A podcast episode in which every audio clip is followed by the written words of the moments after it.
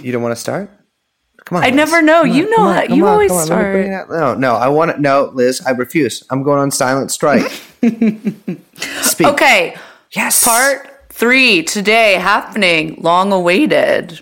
See, my intros suck. I can't. I That don't wasn't even know. what. That was barely English.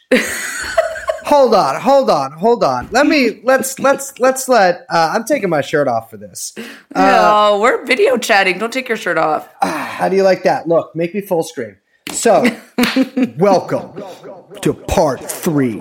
I know many of you have been asking, many of you have been emailing, Patreon messaging, which I just realized was a thing. So, I'm sorry that there's many hundreds in there. Just send us an email or something. Sorry. Uh, and asking us, where's part three? Well, uh, we have it. In fact, we have it right now. That was good. That was so much better. Okay, so well, I was waiting for you to jump in. I'm looking at your face, and I can see that I you're was not taking a it. screenshot of you not rub you Oh, rubbing my yourself. fucking- no, dude, I'm rubbing the ingrown hair because it itches, dude. I'm not. These aren't my my nipples are right here. Here, you can see them. I'll put it as close to the camera no, as I'm fine. I don't need to see those. Oh, you're fine now that you saw them.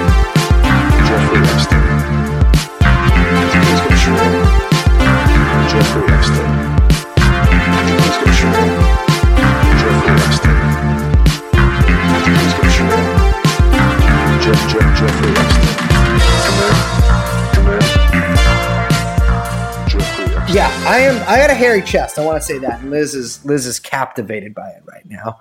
Um, we are. I'm so excited. This is. This I'm is gonna so be, excited. This I'm is got a long full- one. I mean, that you know, this is my shit.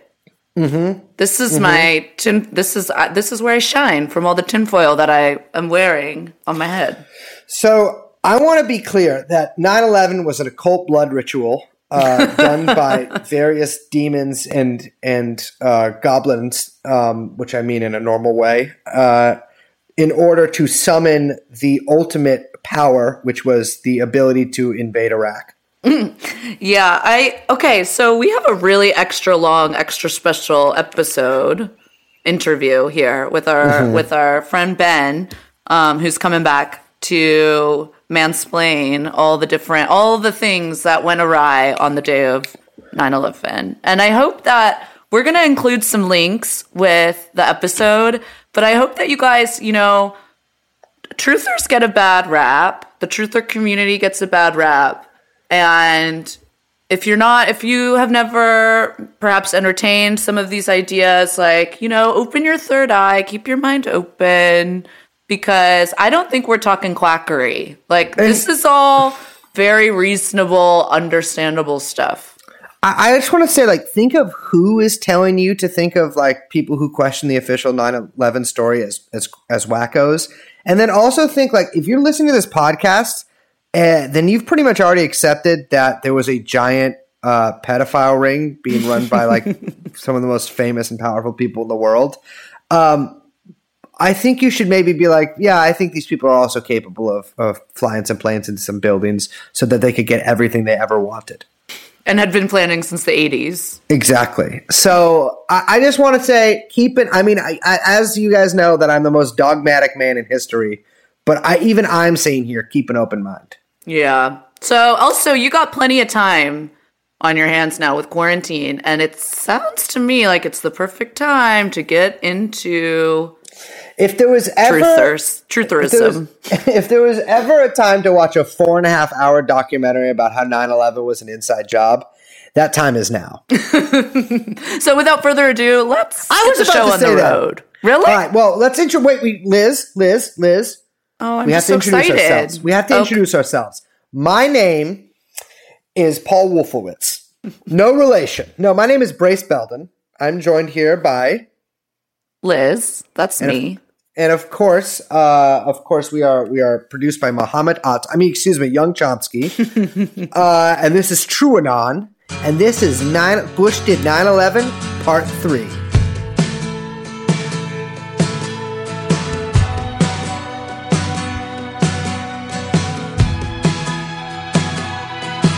I'll see you next fall at another gun show. I'll call the day before like usual, but I.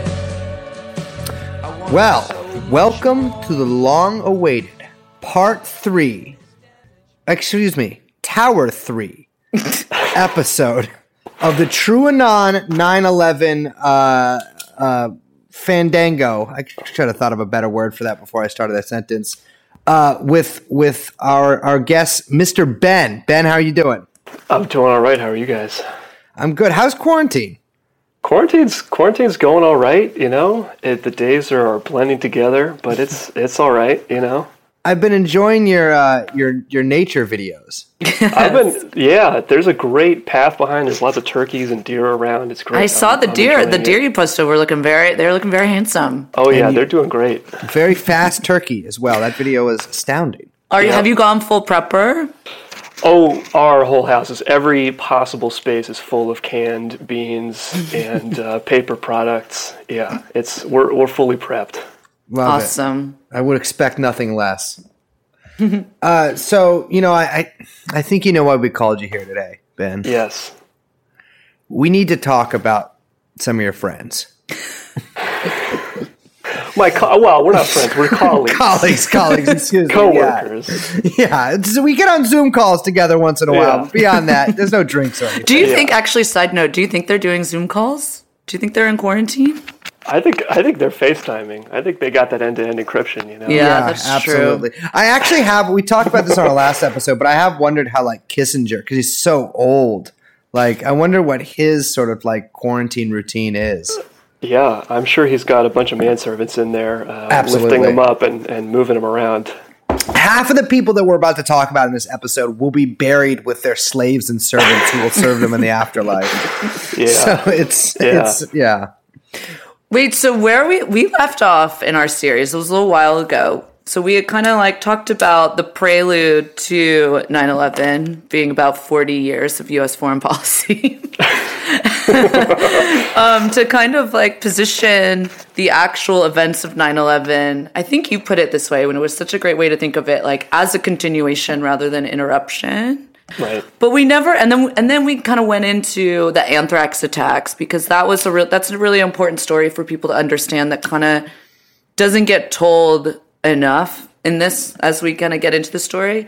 But today we're talking about the main event, mm-hmm. which is the actual, you know, the the show that everyone kind of came to see, I guess, the actual events of of September 11th, Yep. 2001. In case you forgot, but you didn't.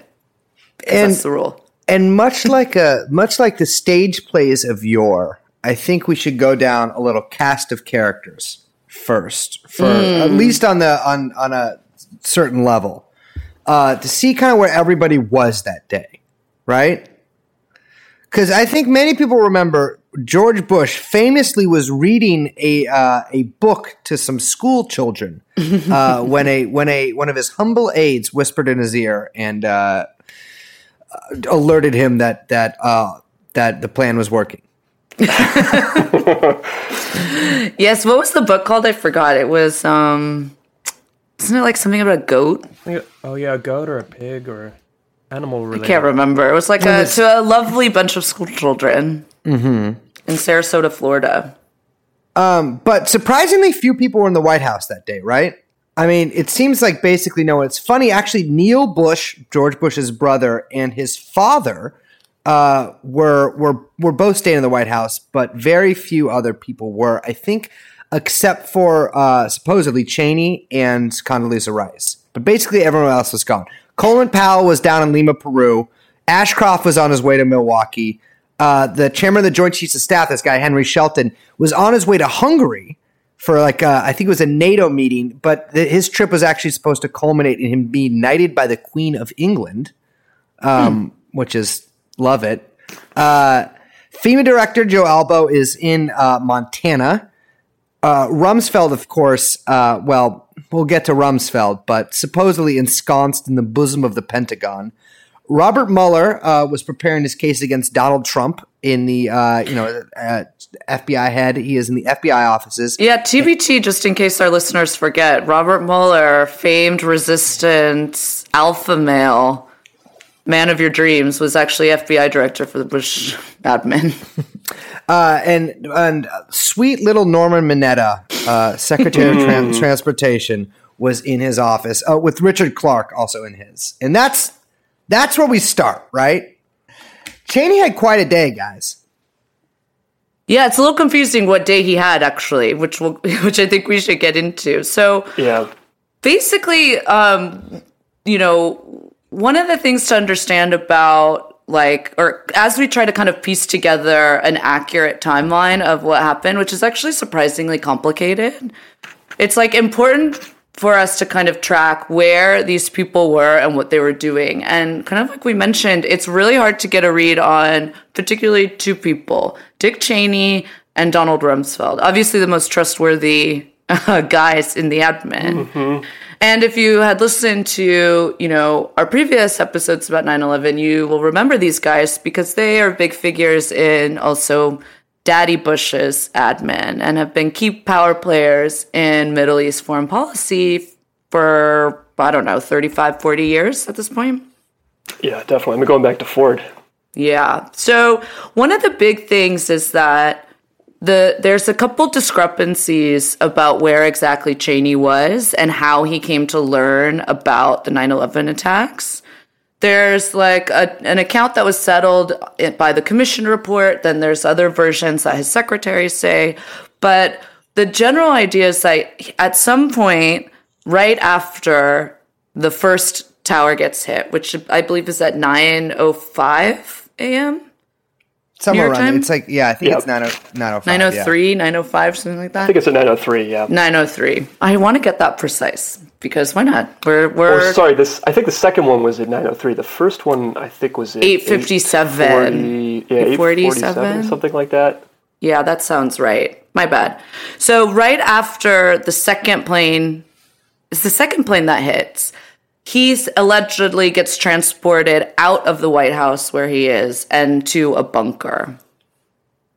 Um, can you do you want to go into kind of like the different there's a couple different stories that emerge here and also a little confusing bits about what exactly this bunker is. Yeah. So there. So the bunker is the PEOC. Uh, it's the uh, some. I think it's the Presidential Executive Operations Center, something like that. Uh, but the there basically there are two different accounts, and the one that the commission went with is that basically after the second plane hit at about 9:03, uh, Cheney is just sort of hanging out in his office, uh, watching, uh, according to him, watching TV. He said he was getting organized to figure out what to do, uh, and he only got evacuated about half an hour after, at about 9:36. Uh, and in in the commission report story, that was connected with uh, them being concerned that Flight 93, uh, the one that crashed in Pennsylvania, was headed towards D.C. Um, that is that is the story that the commission went with. And then at some point, uh, he's you know he's in the tunnel. He takes a call with the president. At some point, probably around 9:45, according to the commission's story, and then he gets into the bunker at about 10 in the morning. Uh, the problem is that there are a bunch of witnesses uh, who say that that's not what happened.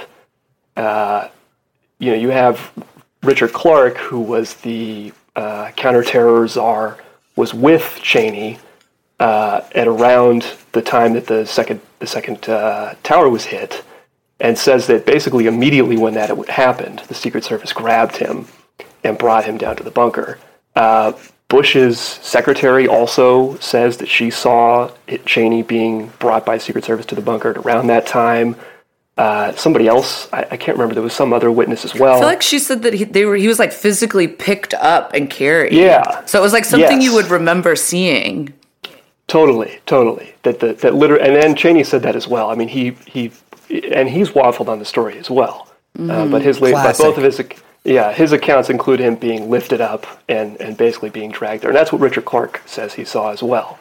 Uh, and then our, our man inside, Norman Mineta, uh, says that Cheney got into the bunker uh, at about at nine when Norman Mineta got into the bunker at nine twenty in the morning. Cheney was already there. And Norman Mineta is stuck by that story too. Yeah, absolutely, and that's the testimony he gave to the commission. It, he was under oath. I mean, you know, he he that's a that's a wide. Forty minutes is a very wide time frame to be off, Yes. and certainly, obviously, you would remember the vice president being there. Uh, particularly given there were multiple orders, including uh, Mineta gave the order for all the planes to, to, to be downed, uh, that Cheney gave his assent to that order, uh, and that was before 10 in the morning. So, uh, you know, the idea that, that Mineta would have misremembered that, it just doesn't make any sense. It's absurd. yeah, especially because you can, you know, that order was relayed to other people as well. Right, exactly, exactly. So where did the commission get this story? Cheney changed it, and basically, uh, I believe it was in a Newsweek. So he gave the initial, the initial story he gave to Tim Russert, like not long after uh, the attack, and the second story he gave to Newsweek, uh, and it's also what he told the commission that it was much later, that it was you know closer to this uh, 9:35 ish time frame, uh, and it seems like he basically just decided to change his story completely. Uh, it's, it's I, you know, I have my own theories as to why they went with this story, um, but uh, that's, What's your that's theory? what happened. Well, there's this whole sequence of events where Cheney makes uh, multiple calls in the tunnel. Um, David Ray Griffin and Peter Dale Scott and others think that these were calls uh, that they didn't want other people because there's very extensive notes taken about everything, right? Every Right. call that's made, every conversation that happens, there are people who are recording this information, taking notes, writing things down, um, and there's there's information, there's, there's conversations that these people, for a variety of reasons, did not, I think, want other people to hear. So the I think that the the confusion comes from Cheney went, or not even the confusion, the intent, the intentional misrepresentation of what happened comes from Cheney went into the tunnel to have these multiple conversations, and then came from the tunnel back into the PEOC. Uh, so, for example, I think that there was certainly a call between Bush, Rumsfeld, and Cheney at around 9:45, somewhere in that time frame, that that Cheney seems to have taken in the tunnel, and then came back into the bunker after that. So you're thinking is he's like, okay, I'm going to duck out for a little bit to make a couple of, uh, let's say, off the record calls, come back in, and he couldn't really figure out a way to say that without saying that, and so Right. he basically just changed his story to to something that's unbelievable, but it's also it's difficult to call him on because everyone has a vested interest in not relaying the truth of that. Right, and of course, he and Bush were never called to testify to the commission under oath. Yes. And they- you know, so it's he, he he didn't stand. He wasn't going to perjure himself if he lied. Yeah. But yes, exactly. I think I think they they wanted to obscure the fact that these calls were made uh, outside of the normal communications channels. Uh, for example, there was a there was a big ongoing um, National Military Coordinating Center, you know, conference call that was going on, where the Secretary of Defense and Cheney and all these other people were coordinating the air defense response and all the other things that were happening. And these calls were occurring obviously outside of that uh, communications channel. And that was an, that was something that the commission did not want to get into, right? They didn't want to have to be have to talk about these conversations, and so just obscuring the fact that they even occurred at all or where Cheney was during these times, I think was a part of, of covering that part of the, the day up. Well, there's also the question too about the shoot down order. Yes, yes. Um, there's a lot of uh, let's say conflicting accounts around that as well. Right. uh, The question of the uh, so, and this is again testimony from Norman Mineta, seemingly the only honest man uh, in the I know he's so time. gentle. I He- like he's like totally gentle. He seems like he's just like accidentally ended up in this whole boondoggle. Well, my I guess my point is that um, the idea that this could have been so there's all of this. Uh, this conversation happened, right? The commission, this conversation bet- that Mineta overheard between this aide and Cheney. The commission admits that this conversation happened. Obviously, Mineta did not remember nothing, right? And he's a senior member of the Bush administration. Um, and this, I think, is part of the whole uh, confusion about when Cheney got to the bunker because in the commission's version of the story, this conversation was about Flight 93 and not about Flight 77.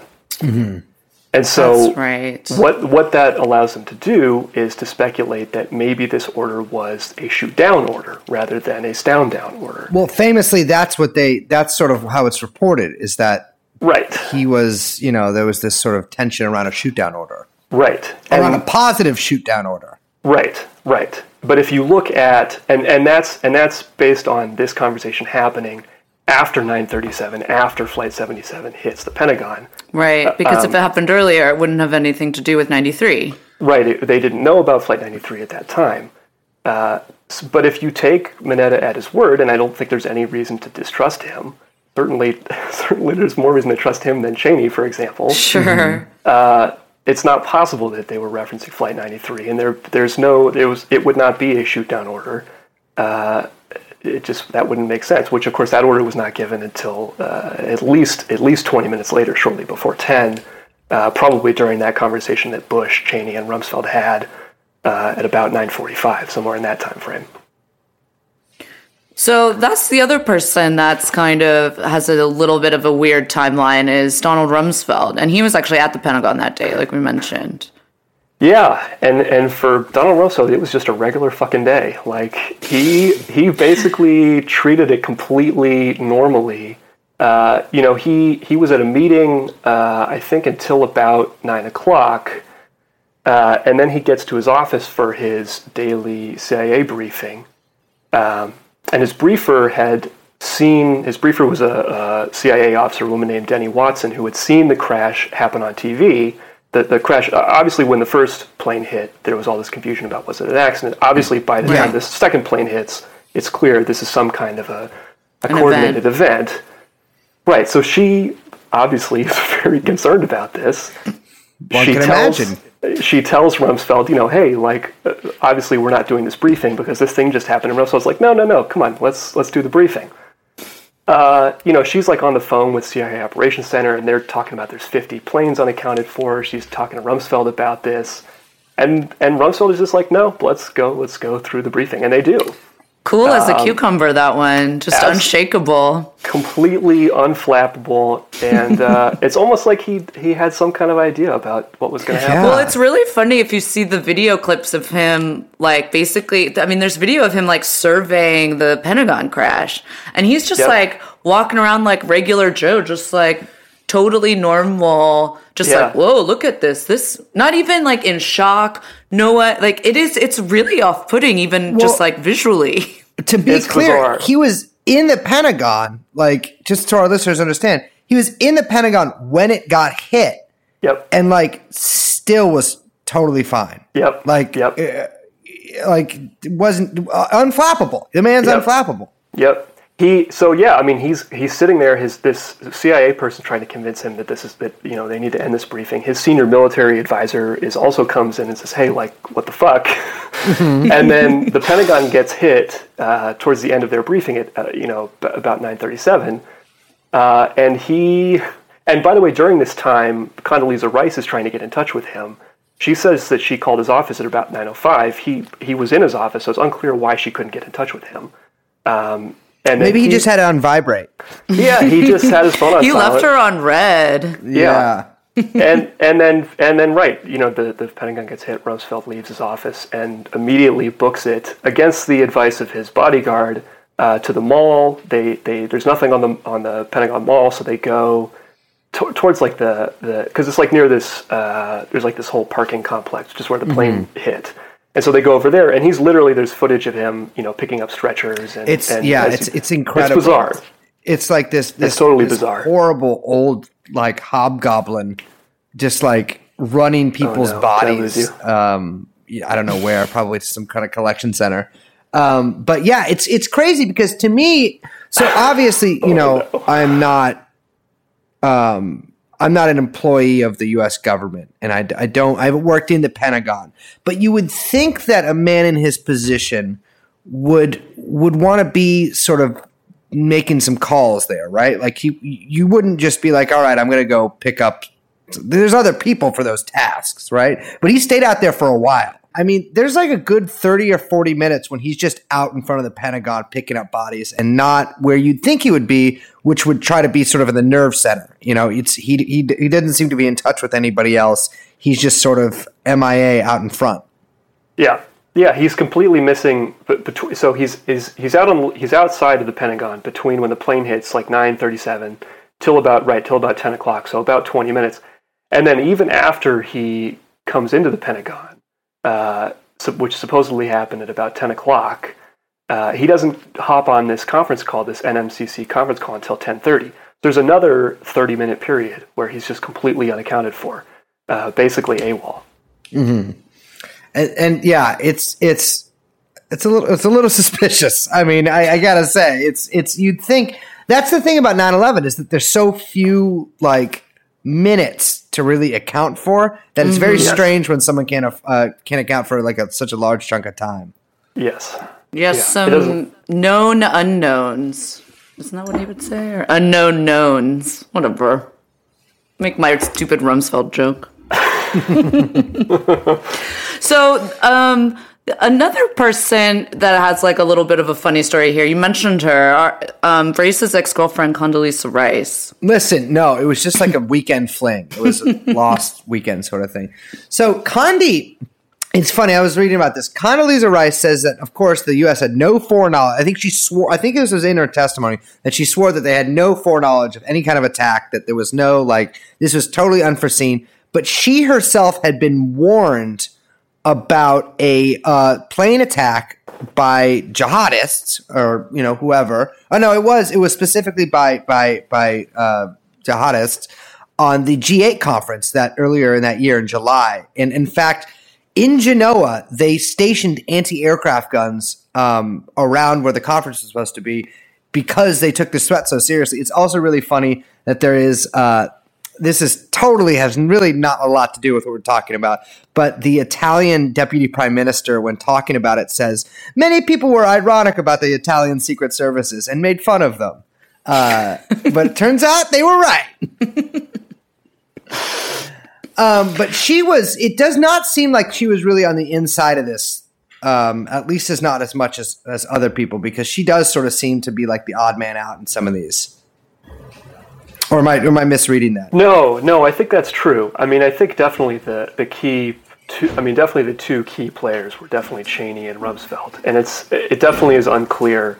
Again, she's trying to, uh, you know, the, the one of the big, as I mentioned, there were these sort of parallel phone calls that were happening, um, and as an example, like Cheney was sort of not paying attention to this NMCC conference call, which was supposedly the whole coordinating conference Yeah. call to coordinate the response, and he's not really paying it much attention. And right, Rice is a, a huge part of that. So there's like the official response, uh, which is Rice and, and Richard Clarke and other people like that. Uh, and who knows what they were, whether they were, you know, playing these unwitting, you know, parts in this whole thing, or whether they knew about it and they were just sort of, you know, play acting that they had no clue what was going on. And then yes, there's the other side of it, which is these parallel calls that were happening on these alternative uh, communications networks. And it seems like Rice was not a part of those parallel calls. She was sort of on, the official response. Uh, and again, like like I mentioned, she tries to get a hold of Rumsfeld. She tries to get a hold of a whole lot of people. Uh, and as you as you mentioned earlier, a lot of people were just out of the country, not available for a variety of reasons, and so she doesn't have a whole lot of luck. Well, speaking of people who are out of, let's say, out of Washington, uh, let's get to everybody's favorite bumbling idiot who is too stupid to have ever planned anything, and it's just a Texas good old boy who, uh, you know, just didn't see it coming. George Bush. George Bush, famously not in town that day. He was in Florida. Yeah, he was he was in Florida making sure that uh, our children is learning, and Yes, yeah, yeah, and, And if- other and- Bushisms. and yeah, and and yeah, he you know there's there's again it's like why is there so much inconsistency? There are multiple different accounts about who told him when the first plane hit, what he thought about that, what his response was. But yeah, he was in Sarasota, Florida. He was touring a school. Uh, I think his motorcade pulled up at around 8:45, and there are multiple different accounts. Again, like did his chief of staff tell him about the first plane hitting? You know, did he get a call from Condoleezza Rice? Like, it- it's unclear who told him. Uh, and then, right, he's he's sitting in the classroom reading a book about goats or something or other when his chief of staff comes up and tells him about the second plane hitting, uh, which is supposedly when he became aware that it was uh, much more than just an accident, which is what everybody had been thinking up until that point. Do you really think they thought it was an accident? Okay, like planner, you know, p- people planning stuff aside, or perhaps having you know foreknowledge or whatever. I I, I don't know. I, the idea that a commercial plane would just accidentally. Would I can understand a civilian thinking that. I have a hard time the president of the United States being like, "Oops." There was so uh, you know there wasn't there were ex- there have been examples of pretty big planes hitting pretty big buildings. I mean I can't remember when precisely it was, but there was an example of a uh, I think it was a B twenty five hit the Empire State Building. Yes. Uh, I don't remember what The- the- year precisely that was. well, that was, It that was that was during the Great Ape incident when when a large ape that was taken from its homeland had Right. captured a small blonde woman, and so yeah. Yes, so the U.S. Army Air Corps. So you know, I think I think it was not inconceivable to people that a large, I mean, a B twenty five is not a is not a small plane. No, so I think at it was all. not it's not inconceivable to people that it was possible. Obviously, this was a very you know, nineteen forty five is a very different age from two thousand one. Uh, so it's very different circumstances. But I think at first glance, to people to to many people who were not in the know, I think it's reasonable that it might have appeared to be some kind of bizarre accident. I, I- think it's I think it's plausible that people actually did think that. Um, and again, part of this is like, what did Bush know? You know, Right. wa- people were like people were telling him that we're not specifying what kind of plane it was. It it it you know some people were and again there are these different conflicting accounts, but by some of the accounts they were telling him it was uh, a small plane, or he speculated that it was a small plane. Other people supposedly told him it was a 737, which was a 767, but in any case, a large commercial airliner. So it's not it's not Yeah. clear like what they thought or what they actually believed was happening. Again, leaving aside the fact that they did plan and execute this intentionally, yes, that yes, aside, yeah, yeah, yeah. leaving That that small, aside, that small detail. leaving that aside, it's not clear what they uh, what they you know plausibly could have believed Mm-hmm. uh, about what was happening. But yeah, I don't I don't think it's inconceivable that that uh, at least a lot of people actually did think it was an accident. Uh, obviously, it, you know by by 903, it's it becomes clear that it's not an accident. But Uh, what did what did so what did he do with the rest of his day? uh, well, and again, uh, there's a lot of conflicting reports. Which is why I ask. Um, so he, you know, so he's obviously when when the second plane hits and he gets told, um, they are trying to rush him to the airport uh, in Sar- in Sarasota, where where they're going to pick up Air Force One. Um, and the, the again, this is all of this confusion about when exactly did the shoot down order happen? Yeah. When did he have this conversation with? Uh, it's. I mean, I, there's all these there's all these conflicting reports about did he give the shoot down order when he was on the plane, Yes. which would have been after 10 a.m. Did he give the shoot down order at an earlier time, which I think is much more likely? I think it probably happened at like 9:45 while he was in the car. Um, so he basically they they they drive to the airport basically as fast as they And can. we're we're talking about a positive shoot down order here now. Yes, yes, right, right. That they're gonna that they're gonna any basically the idea was any any plane that is not responding to them, uh, they're just gonna shoot it down with with you know National Guard F-15s or F-16s. Yeah. And so yeah, they they drive into the airport and.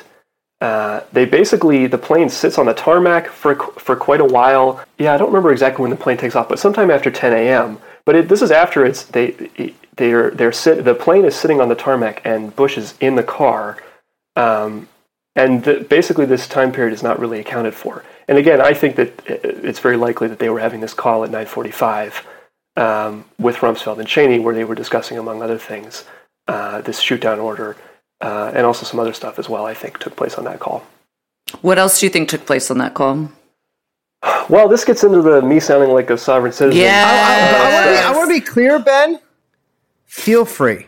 Look, because of Corona, we're all sovereign citizens now. Oh yeah. Oh baby, we're we're yeah. Everybody's a sovereign citizen these days. um, you know, this is so. This is this whole issue of continuity of government, and, and we kind of touched on it. I think the last time that we talked. Um, you know, these were these these were these doomsday plans that had initially been put in place for a nuclear war. Reagan changed it to be for any kind of circumstance, um, and then at, at this point in time, uh, they start to activate these plans.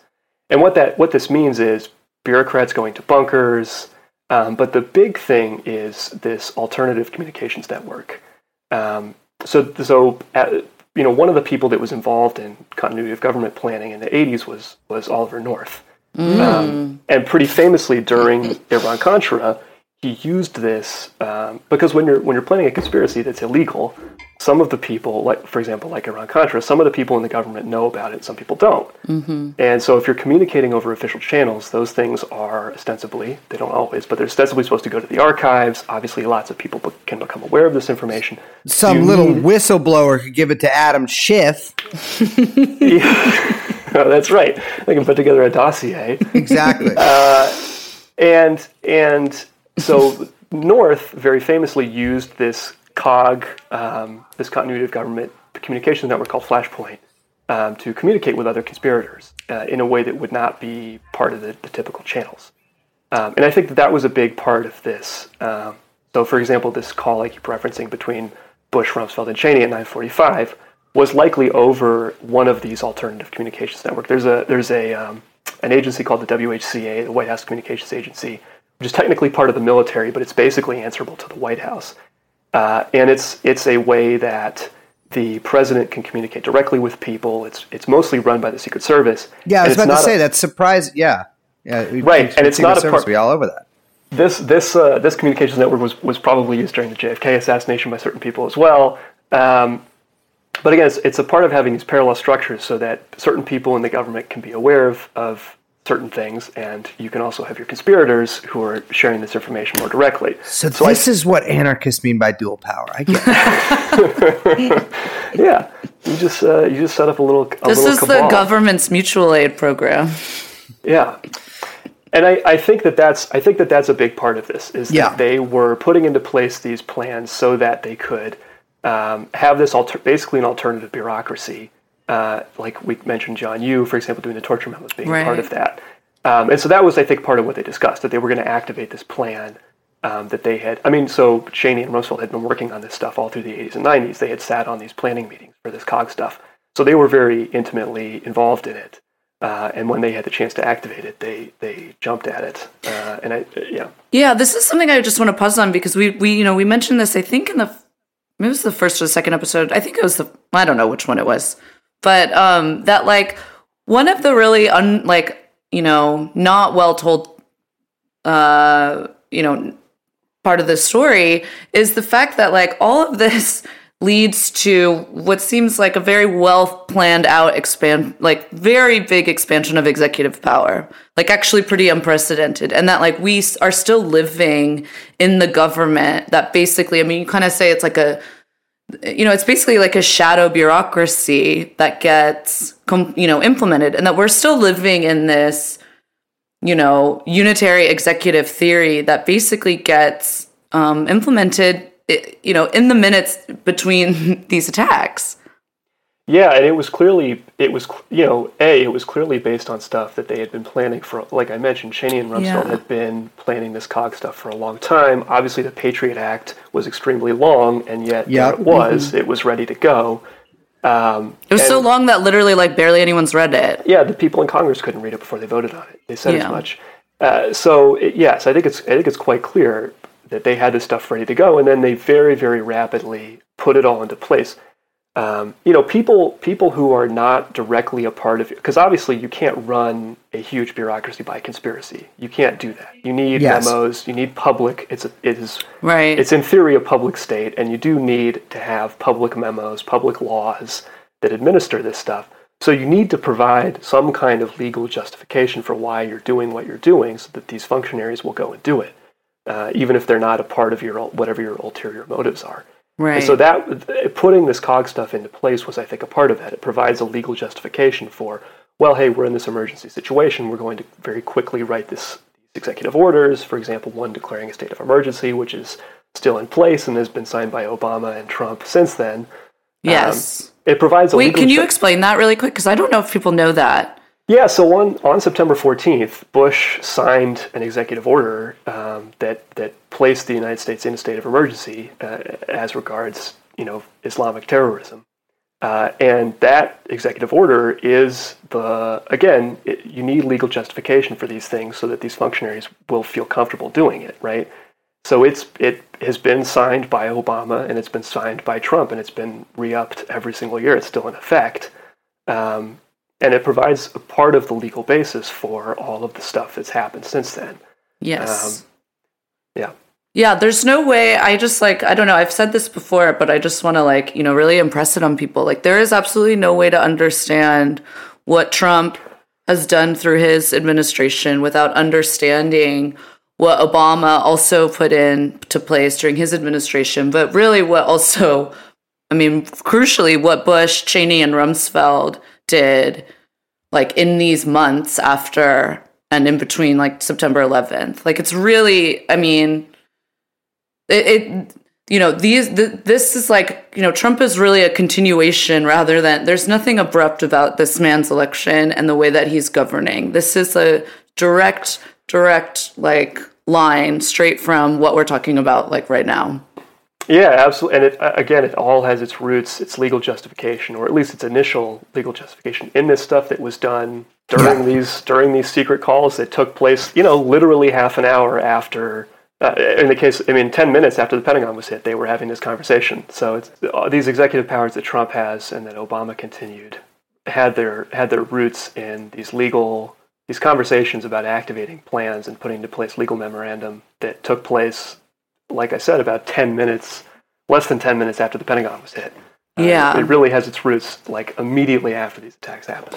Yeah, and just uh, one last thing, just before we move on, that I that I want to pinpoint too is, as you mentioned, like if they didn't have these legal memos and these legal justifications, the bureaucracy like wouldn't carry this stuff out. And I think that maybe I don't know. There's like a sense that um, the law doesn't matter, or the state will just do whatever it wants, and like okay, sure in a you know in a theoretical way but in a practical way like no like this like the the united states bureaucracy is fucking massive like massive.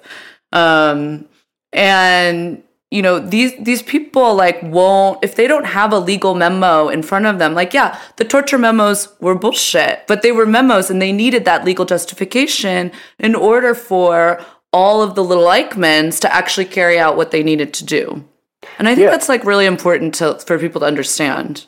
Yeah, I mean, you can obviously. I think that there was very clearly a conspiracy that existed outside of the bounds of the public state. Uh, but to get people inside the government to who are not a part of your conspiracy to do the stuff that you want them to do, which is the whole point of your conspiracy, so that you can make the American government do the stuff that will help out your buddies in the oil industry. You need to have some kind of public order, some memorandum giving legal justification. Uh, so yeah, the, the you know the law is real. the law, the law I- I think a lot compels of these people- people. I think a lot of people think when they hear like 9/11 conspiracy theories, one one of the, or like you know they hear actually about really any sort of quote unquote conspiracy. I mean, they are literal conspiracies, but you know what I mean. Uh, is that they're like, well, it's too many people, it's too big. Like, there's no way that many people can keep a secret. But if you have this really just core group of people doing it, that's really not that many people. And I mean, a lot of it is, I think, predicated on like basically being able to predict the actions of others. You know what I mean? Like, it's all of this is is is is it's totally within the realm of reason to to to like basically plan for what came after 9-11 um, just by use of this like you know alternative sort of state network um, uh, made up of very few people. Yeah, and I mean, obviously, the other part of it is is compartmentalization, right? M- people in the Yeah. military do not ask questions. You give them orders; they don't ask for why you're giving them these orders. They just carry them out. That's true of most people in the in the bureaucracy in the U.S. government. Uh, y- you know, you they don't ask for why you're telling them to do this, and you don't need to tell them why. If you're the president, if you're the secretary of defense, you can give an order, uh, and they will carry out that order as long as they believe it's it's lawful, and even if even if they don't believe it's lawful. So you It's can, funny the the uh, the captain of that aircraft carrier that uh, that had like a big COVID outbreak is getting Yes. fired now. Yes. Yep. Yep. So that yeah, just point, important case. Yeah, you can't you can't do that kind of stuff. You can't do that stuff. Yeah, so it's it's you know if you can have a very small group of people, and, and when you have this uh, when you have this government that has no qualms about uh, bombing people, killing people, torturing people in the first place, as long as they're given the order to do that. Uh, once you're given the order to do it, they'll do it. So, speaking of the military, I do want to mention really quick before we get into the actual buildings that there were some odd, you know, we had mentioned before with whether, you know, shoot down, you know, if there was these orders being given and when, that there was a hard time even finding jets to scramble, basically. There were Yeah. there were basically what is called like war games going on scheduled like the day of 9-11. Yes, NORAD was in like some pretty intense ones. Yeah, there was this. There were a number of ones. They were mostly they were mostly interrelated. They were different parts of the military doing different things. But it was under this uh, NORAD. Uh, Vigilant Guardian was the name of the main one, um, and it was it was weird because in previous years they had mostly been carried out uh, in October, November timeframe, and this one happened much earlier. Uh, and there's there's some there's some people who have seen uh, claim to have seen evidence that this one was scheduled for that same time frame and then was rescheduled to be earlier at some point. Um, that's that's less clear, but certainly it is the case that that for some reason this one was held in September as compared to the usual October November timeframe. And like you mentioned, um, there was so for example when Flight 11 um, when the, the FAA first made their call to Northeast Air Defense Station, their first question was, "Is this a drill? Is this part of the exercise, or is this real?" Oh yeah. Um, and that happens throughout. There's there's um, you know if you listen to the FAA recordings uh, and their conversations between uh, the FAA controllers and um, the military, there there are all of these people who are confused about is, mm-hmm. is what's happening part of the exercise or is it actually real? It's actually, if you do listen to it, and I encourage our listeners to, like, it is mind blowing, like how much confusion there was, and and like bad communication. Like, no one. I mean, I guess it's. I, I mean, I, I- I don't mean in a sense where it's like, okay, this insane attack just happened. Of course, there's bad communication, but it's like it's almost like a joke. Like it sounds like like a kind of like imp, like a improv th- game or something. yeah, uh, yeah. I mean, everybody, every, uh, you know, another huge thing that, that you mentioned was that a lot of these planes, uh, uh, you know, usually there are at least some National Guard aircraft uh, on standby in, in place to, to intercept because intercepts happen for a variety of different reasons. Um, you know, it, there had been a, for example, there had been at least several dozen intercepts in the in the you know decade or so leading up to this. So it does have, and an intercept just means that a that a fighter goes out, meets some plane that's out there for some reason. It doesn't mean that they necessarily shoot Yeah. Um, and in this case, there are, there are numerous instances where uh, the FAA gets in touch with the whoever's running the local air defense, and they're told that they don't have they don't have fighters accessible. Um, and that Yeah, they have to go pretty far out. They they start. I mean, it's like they couldn't find one in Ohio. They couldn't Right. find ones in like. Um, I think they went even further than Ohio, further west than Ohio. Yeah, to, to respond to Flight 93, which was which was you know in the obviously crashed in Pennsylvania, was thereabouts. They were they were going all the way out. I think to Nebraska was where they finally found jets that could fly over. Now, for, Which is you know, insane. That's like totally insane. Right, right. The time, the like, kind of like time that that could even, you know, lead to Yeah. a response. Yeah, and then and then even even the you know the so so two of the planes that, that did actually make their way. There were two F-15s that were sent out of Otis Air Force Base uh, in Massachusetts, um, and even those two, it they there was so much confusion about where to send them that they basically just ended up sending them over the East River, and they just kind of stayed there. Yeah. It, it, this was and this was wow. You know, it's not very hard for an F-15 to make it from New York to Washington D.C. That's a pretty short trip for a for a, a high-powered military jet. Yeah, I mean, uh, people got to say these are a lot faster than like commercial airliners. Yes. Yeah, and they and they typically, they, you know, they they obviously are not going to fly supersonic on a day to day basis. That would Yeah. that would be pretty damaging. But in a circumstance like this, they did. I mean, the the ones that flew from Massachusetts to New York, uh, w- you know, were flying several, you know, uh, many many many hundreds of miles an hour. Uh, but right, these two planes from Massachusetts were just hanging out over the East River uh, while Flight When they could 77 have, w- yes, when they absolutely could have been absolutely would have been at the Pentagon.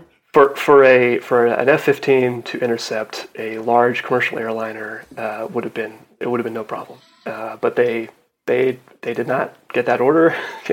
there were jets that were scrambled from from Langley, an Air Force base in Langley, Virginia, um, and those jets. But, but by the time those jets were in the air, it was it was probably too late. Uh, was Yeah, everyone should like look at and listen to these tapes. I mean, it really is like Keystone government, Keystone cops. It's Like, amazing. it- it's so weird hearing these calls, and it's funny too because I mean, every there was like some weird. You mentioned like there was some weird. There's weird communication too, where like he's basically like the guy, um, you know, trying to get these planes is basically told mul- by multiple different people, not just oh we don't have them, but like no, I can't give you any, Right. Right. which is very weird.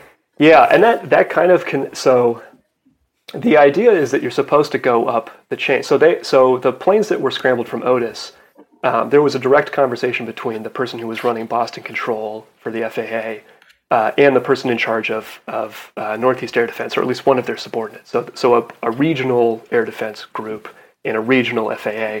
In theory, and this was this was the explanation for why these jets were not scrambled as fast as they were. You were supposed to go up the chain. You were supposed to go, the, and the head of the FAA was supposed to get in touch with basically the Secretary of Defense's office to get this authorized.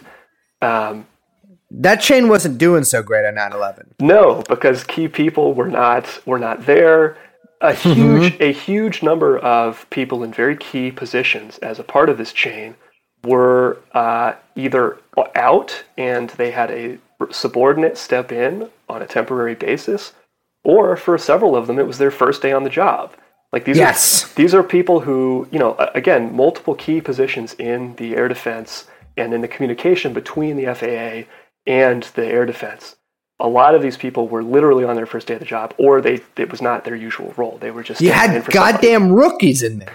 yes, very. I mean, it's really hilarious. It's like it's really uh, anyone. I mean, It took it's me a actually seeing, like, bizarre a- coincidence. a visualization of it like someone had made like a little chart and just showed Yeah. how many people were out that day and how few of these people actually had somebody that could like sort of step in and act in their role Yep. like i th- i can't remember who it was i think it was the it was either it was i think it might have been either the hostage guy at the faa or maybe even the faa chief himself but somebody in this really highly important role was out and did not have a replacement there was no one else who could do his job Yep. and Yeah. that like it that that i mean these chains of command especially in situations you know in government and and i mean sort of civil as well bureaucracy they're hugely important you can't just kind of go around them and so that And- caused massive delays And again, if if the attack had happened the day before or the day after, these people, uh, at least for the people who who had a stand-in, they would have been there. You know, it, Yeah. It's just this one day. It just so happened that it, that it all sort of lined up this way. Uh, and again, I think this was part. You know, people, there were certain people in certain positions who knew, and they they made this happen and and ensured that the response would be slowed uh, by by just enough, by just enough. and this that that actually that point really makes this sort of like uh, really kind of puts to rest a lot of the the concerns people have about like oh well this is such a big conspiracy you know all these people can't be in it it's like they don't all have to be in on it like it's it's you know if you are if you are someone like Cheney or Rumsfeld you understand that if it's someone's first day on the job they are the probabilities are in your favor that they're going to biff it Yep. and that they're going to Yep. fuck up and they don't know what to do and they don't have the training. And Yep. so it doesn't like it doesn't need to be. I, I think that's what people got to understand, and that's true with a lot of stuff we talk about. Not everybody has to be in on it. Yep. And and they're they're they plan to for redundancies, right? There were four Yeah. there were four planes that were hijacked supposedly, Mm-hmm. uh, and th- only three of them hit their targets. If only two of them had hit their targets, or if only one of them had hit their target, it's very it's very likely that the political response would have been basically the same, right? It it Precisely. it, so, and again, we don't know what that fourth plane was headed for. It could have been the Capitol. That's what a lot of people speculate. Uh, you know, it could have been any other building in Washington. And again, if that fourth plane had hit, I don't think it would have changed things very much, right? I think we would have ended up with basically the same political response. Even if that, even if that small civilian jet that uh, was later said to be an airliner hadn't hit the Pentagon, it'd probably be the same thing. Yes. Yeah. Well, yeah. we should talk. I mean, I have questions about the Pentagon. Should we talk Pentagon real quick? Yeah, let's. How you guys Because I was like, talking oh, I want to get into jet fuel and steel beams, but let's talk about the Pentagon first because I got some questions about if this actually hap- happened the way they. I mean, Liz, are you a no planer? Are you a no planer? Liz is- Okay, I will. I- say, I will rat Liz out right now. Liz- I- first of all, I want to be clear. I'm not a no planer, but I'm Okay. a maybe it was not the set that. I maybe it was a different planer. dabbled. Yeah. Okay, I have dabbled in no planing. yeah, I have not committed to the no plane lifestyle, yeah. but I've been known to partake in some no planing. See, these I- are the, I These are call the- Liz a hydroplaner. It means she, when she drinks a little water and gets a little less lightheaded, she starts believing there was a plane. Uh huh. Yeah. These see these are the fault lines inside the 9/11 truth community that people just don't know about. It's it's like uh, it's like Tumblr drama, but it's for uh, people who were on BBS forums in, in 2003. They need little emojis to put next, like, so we could be like, no No plane. plane. Well, Right. let's just to say where we stand. We've established Liz is a no planer. I've I'm not ratted a my- no planer. I just like the idea of there not being a plane. Okay, well, Liz Liz is uh, partial, or she has sentimental feelings. I'm no plane curious. Uh, what- by the way, what? Yeah, okay. Uh, I am. I am a person who thinks that it possibly was a different plane. Yeah. That that's. I'm not. I'm not casting that. That. I out like of the realm that theory too. Uh, ben, where are you standing on the plane issue? Yeah, I think it was. I think it was definitely a plane. Uh, again, I'm with you, Brace. I don't know if it was the plane that they said it was. I don't Because know. If, yeah, that was a pretty. That w- if if it if there was some fancy flying going on there that day. Yes. Well, wait, let me back up. flying. Okay. Let's just because I'm sure our listeners don't understand. So we're talking about the Pentagon crash. But why would people think that there's discrepancy with how the the story's been told? Like literally just about how the crash happened. Well, right. So the story is that it's flight flight 77 that hit.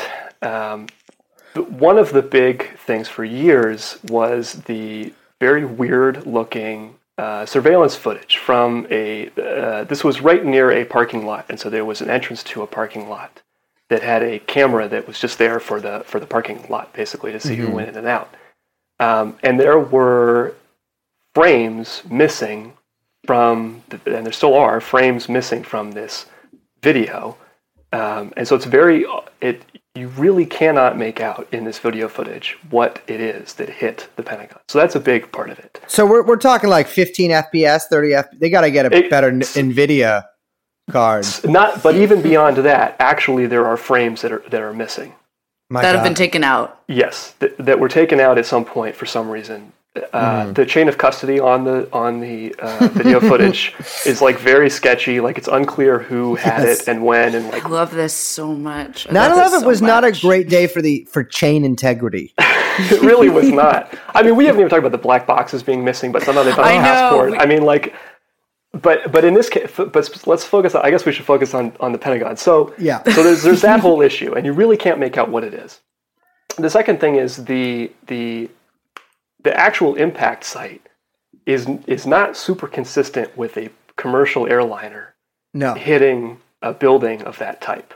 Uh, like the the just the way that the entry point and like how that all looks is just very weird. It does not look like you would expect this to look.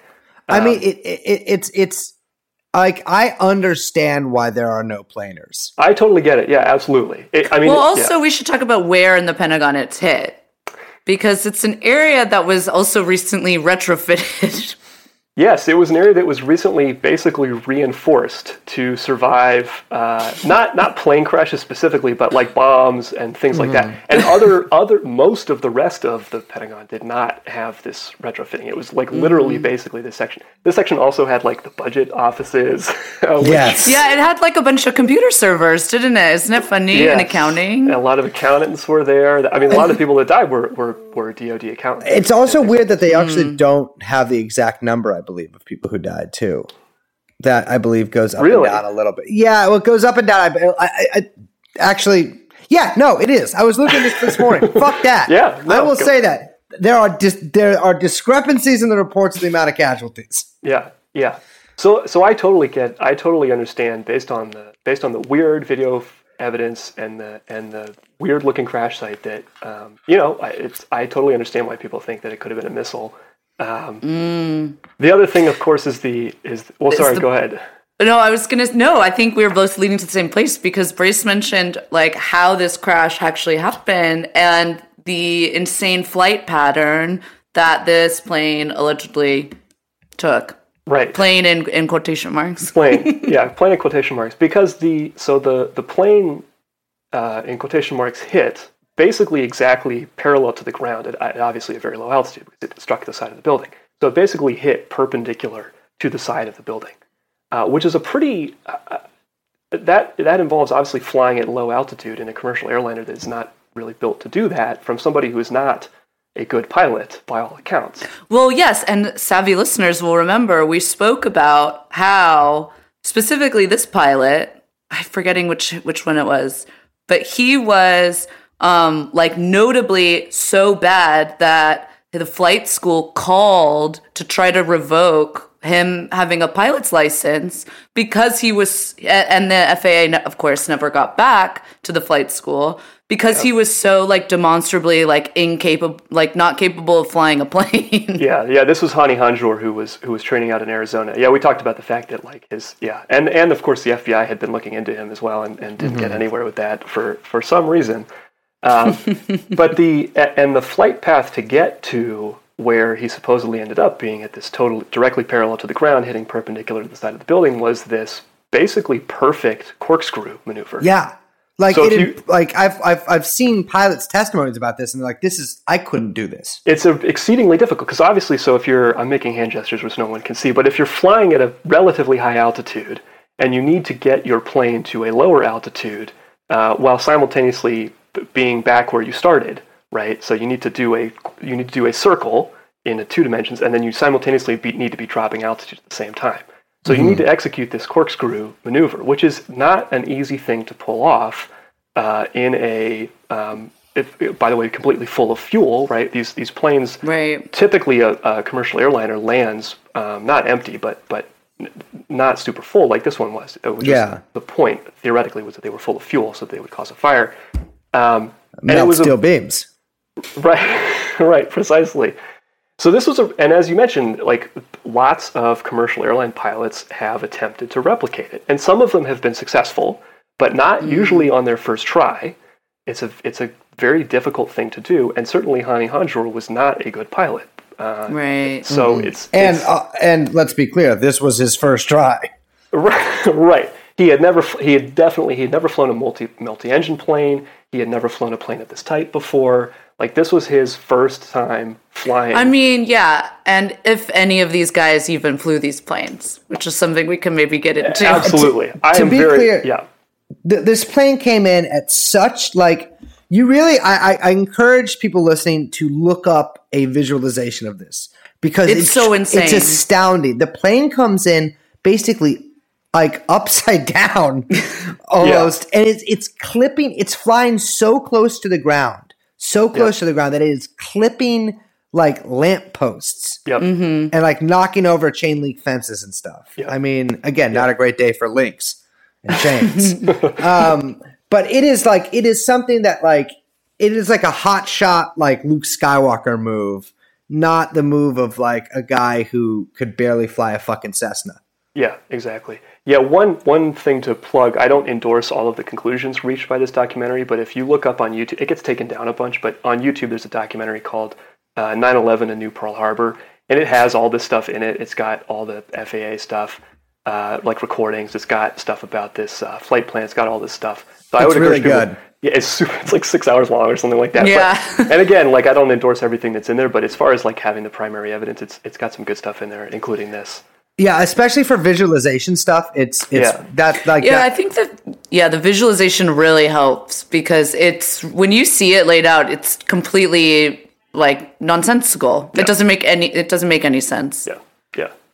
Um, but I will say the one reason I'm like I don't know about the missile thing. I feel like there would have been too many witnesses for it to be a missile, and it would have come from somewhere. Yeah, and it you know it flew right over the highway, right there. Yeah. So there were a lot of people, and that's again that's why I'm not a no planer. Like uh, people would have, um, m- m- there were a lot of witnesses who who saw a plane of some kind. Again, was it a was it the commercial airliner that they said it was? Right, was it right, a different right. plane? Like that, I think is still uncertain, but it, it definitely seems like a plane of some kind. Well, it's also just like it's clear that the people who did this attack, which by which I mean the the government officials we mentioned earlier, uh, that they have no like compunctions about hijacking a plane and crashing it into a building. So I'm not sure why they would pick a missile for this one. right, right, yeah. ready for the end. So the second lane hit at 902. Saw it live on a hotel TV. Talking on my cell with you. You said this would happen, and just like that, it did.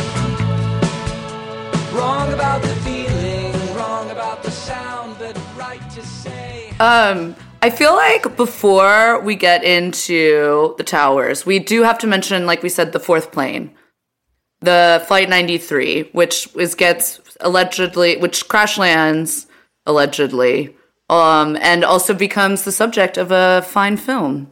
It is the Ringo Starr of the of It the is. four That's so cute. flights. Everyone forgets 93. yeah. I guess that's why they made the movie. But um I don't you know what's funny is I will say like even people who are perhaps not as truthed out as we are don't believe the official story about 93. Like they are they concede that it was probably shot down, which I think is so funny. Just like normies or people who don't consider themselves um truthers.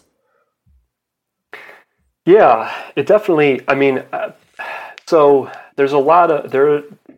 Uh, Obviously, there's the shoot down order that was Yeah. given, um, which the commission report says happened later. I think probably happened at, at around 9:45, something like that, which is a completely consistent timeline with with Flight 93 getting shot down. Um, so it, it totally makes sense that that order would have been out there.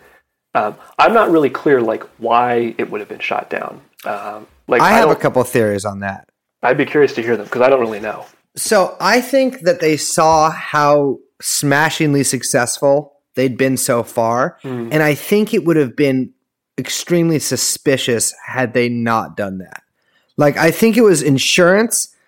Like I think having it flight hijacked was insurance for if the other three didn't go as planned or if one of the other ones didn't go as planned. But the fact that all three prior ones had had uh you know it, things things were going well, let's say, um, then it makes sense to me that that this that they, they they might as well just shoot this one down. So it wasn't like I mean, one could imagine they would face some some harsh questions uh, about why that did not happen um, if it hadn't. But it also gave people martyrs too. Yeah, yeah. It I mean, very. the- martyrs in a different sense than the martyrs, the rest of the victims. Yeah, I, I mean, I. The other the other thing is that the crash site is just totally bonkers. Mm-hmm. And it's- It is like, I mean, basically, when investigators showed up, there was like a hole in the ground. Mm-hmm. There there was no plane. I mean, it was. It, It was just like blown to dust, right? Yeah, I mean, it's not. It it basically just is not consistent with. I mean, you could look at photos yourself, and like the early like p- people who were on the scene. Obviously, the NTSB report gets gets massaged, but the people who were on the scene early on, like they, they all like it just doesn't make any sense. It's like a, a little tiny hole in the ground in the turf uh, that is smoking.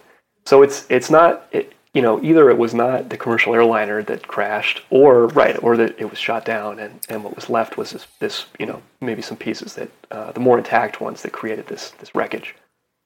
Yeah, uh, it's it's pretty amazing, and it's it's the the for me. I've always thought that there was such a tremendous sort of propaganda effort around that, like around sort of the the, the fighting back against the um, the hijackers. That that uh, the movie to there was me, the phone calls as well. Yeah. remember that's like a, a really important piece is that you get audio of people calling Let's in that the plane. Yeah, you've got let's roll, but also just like the people calling their families.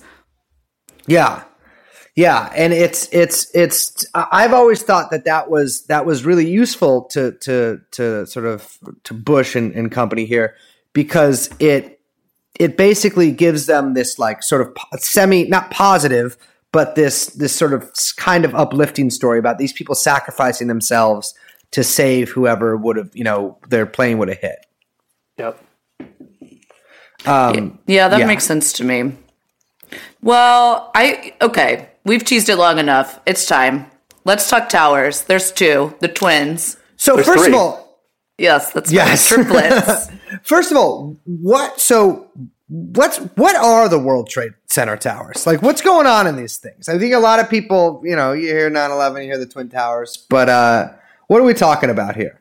I mean, a lot of a lot of you know, we talked about like there's uh, our this show's favorite Deutsche Bank uh, had a lot of offices. It was a lot of it was a lot of finance. Ward Churchill, Little Eichmann's uh, inside that building, inside both of those buildings. Um, and it was, I mean, it was a, it was a, it was owned by the. So these buildings were all. This whole complex was owned by the Port Authority of New York and New Jersey, uh, and it was basically rented out as office space. I mean, a, a a whole number of downtown finance companies had offices uh, in these towers. Deutsche Bank, just mentioned, Lehman Brothers, a lot of them, uh, and then World Trade Center Seven. I think we mentioned earlier, but but the CIA had some offices there. Um, it was a Salomon Brothers had a had a major office in World Trade Center Seven, uh, and that was also the one of New York City's emergency operations centers was also in World Trade Center Seven. Uh, so there's a lot going on in these in these three buildings. Uh, and they, they were they were owned, or at least they the offices were leased out, I guess, by a guy named Larry Silverstein. Yes, he had he had just per, I don't I, again at the Two months before. I don't. Yeah, I don't know that like precisely the ownership structure, like how exactly it works, but basically he purchased the buildings in Yes. essence. And uh, two two months before it happened, uh, Larry Silverstein bought these things, and he took out insurance uh, policies on both buildings as well. Um, so I think the total, I think the total price for World Trade Center one and two that he paid was three billion dollars. Um, and he ended up he ended up getting paid. He tried to claim six billion dollars on the insurance policy. I think it was actually seven. yeah, he some crazy number because it was two attacks. So he said, "Well, I get double the payout." Uh, the, Classic. the the court there was a settlement, and I think he ended up getting something like four and a half billion. Um, but he, I mean, so again, the the planes struck. I can't remember which building his office was in. Um, but obviously, they, they struck it around the time that most people would be showing up, so like 8.30, 8.45, 9 o'clock, you know, that time frame. He, he took a meeting in his office every single morning, But not that morning. but not that morning because his wife had scheduled a doctor's appointment for him that he forgot about. And so he was like stuck, I think, in midtown traffic at the time. Yeah, he was that going this to his happened. dermatologist. I Always say- use the wife. That's I will the, that's say- key. Yeah. I, this show has in the past uh, staked out a fairly comprehensive pro nagging position vis-a-vis wives, etc. sure. Uh, I gotta say, nagging saves the day again. yep. Yep. Uh, no, I think he was actually supposed to be either in the meeting or he also had a breakfast date that he Yeah. skipped out on. Uh, yeah, and I mean, he like he I- he said himself, he every single day he was in his office at that time, except for this one day. Yeah. Um, you know, for some bizarre reason, he was not there. Amazing. Let's talk about. I don't even know where we should begin on this. well, I mean, do you think jet fuel can melt steel beams? Good question. I think that question has been answered pretty unambiguously. Even NIST admits jet fuel cannot melt steel beams. That's right. So basically, when the, the so the first plane hits, this is the North Tower, right? Right. And right. that's around eight forty-five, eight forty-seven. yeah. I think it was 847. I think that was when Okay. it- exactly when it hit.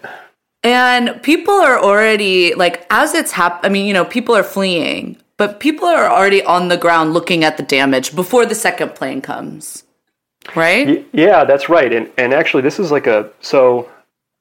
I'll, I'll kind of uh, out myself already. I'm I'm definitely a controlled demolition believer. Yes. Uh, I think it definitely was, and They call him Benny Squibs.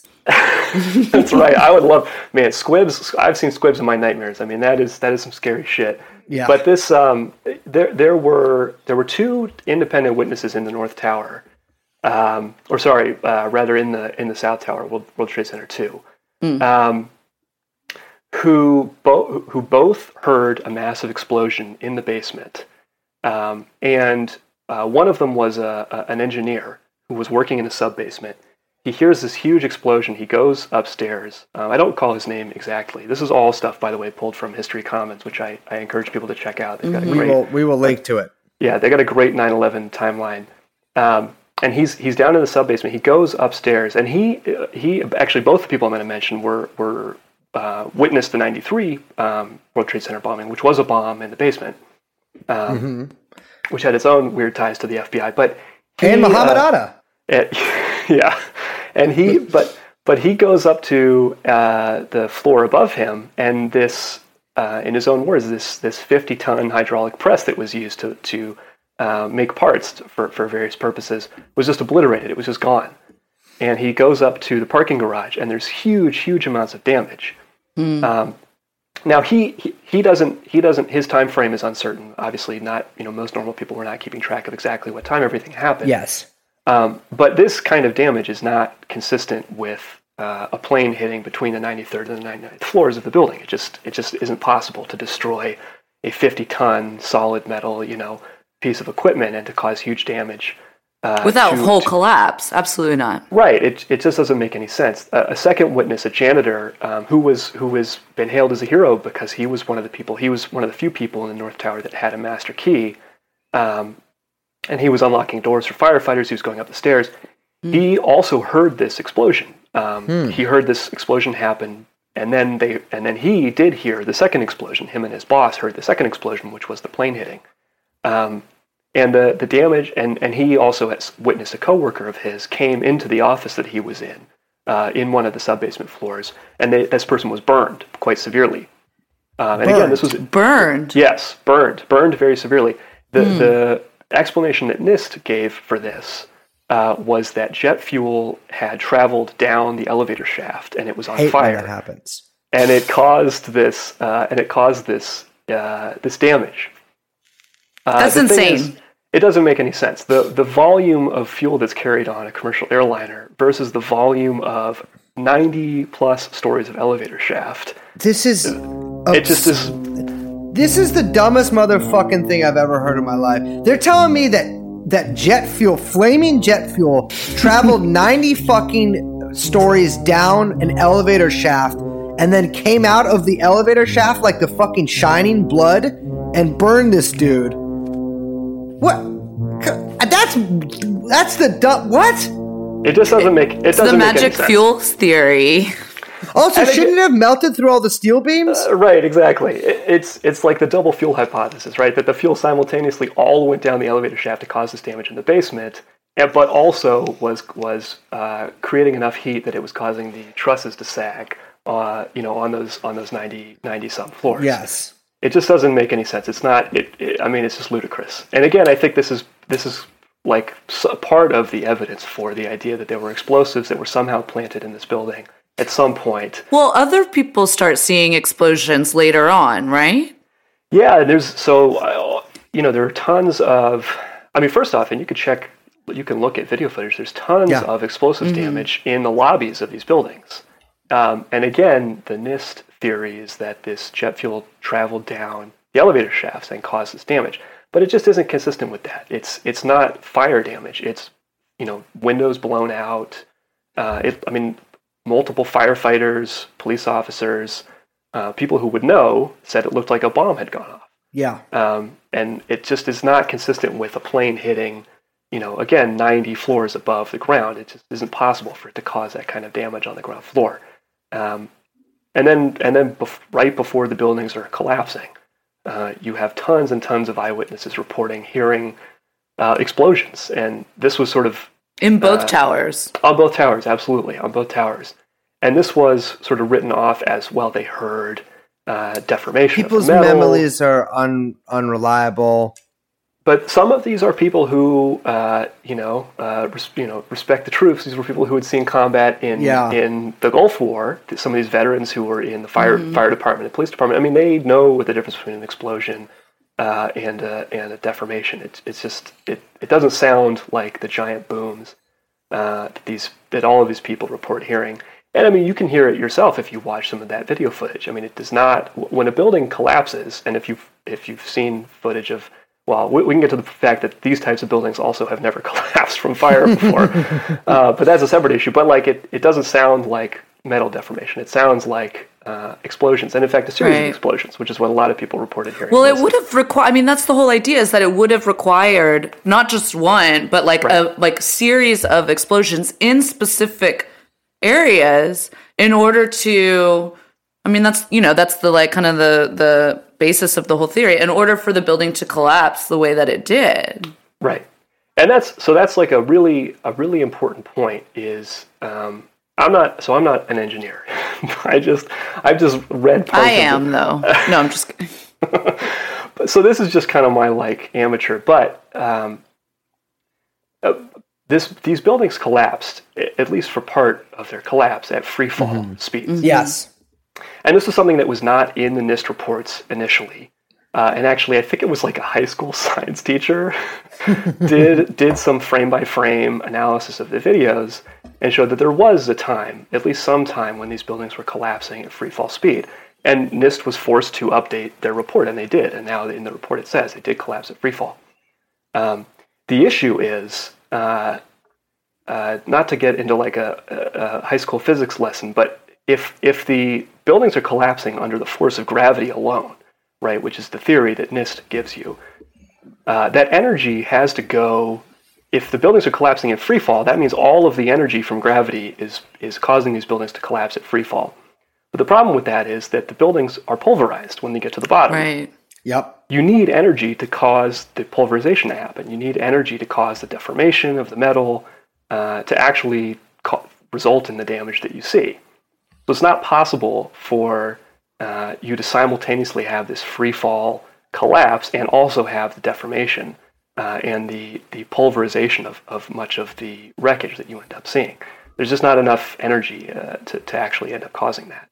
Um, the the second part of it is is I mentioned earlier the squibs. Yeah. Um, so just to really quickly explain what those are, I think a lot of people have seen. I mean, at least in my mind, it, you know, when I was looking at all this stuff, it made total sense because you can, in your memory, when you think of like, you know, I think it's like World Trade Center one, you see these like kind of like clouds of dust ejecting out of the sides of the building. I mean, it's like kind of ingrained in the photo of the towers almost, Yeah. right? Um, and those are what you call squibs, right? Yeah, those are squibs, and squibs are if you watch footage of a of a controlled demolition, they're they're always present. Um, and what it is is when you when you want to collapse a building, you you go to where the uh, structural parts of the building are, the different you know girders and things that are actually holding the thing up, and you need to destroy those, right? So the way that you do that is you place explosives on them, and in the parts of the structure that are in close contact to the to the most energetic phase of the explosion, that is to say, like the parts that are touching the explosive, basically, those parts become pulverized and they get sent out in this cloud of dust. It's sent out at very very high speed.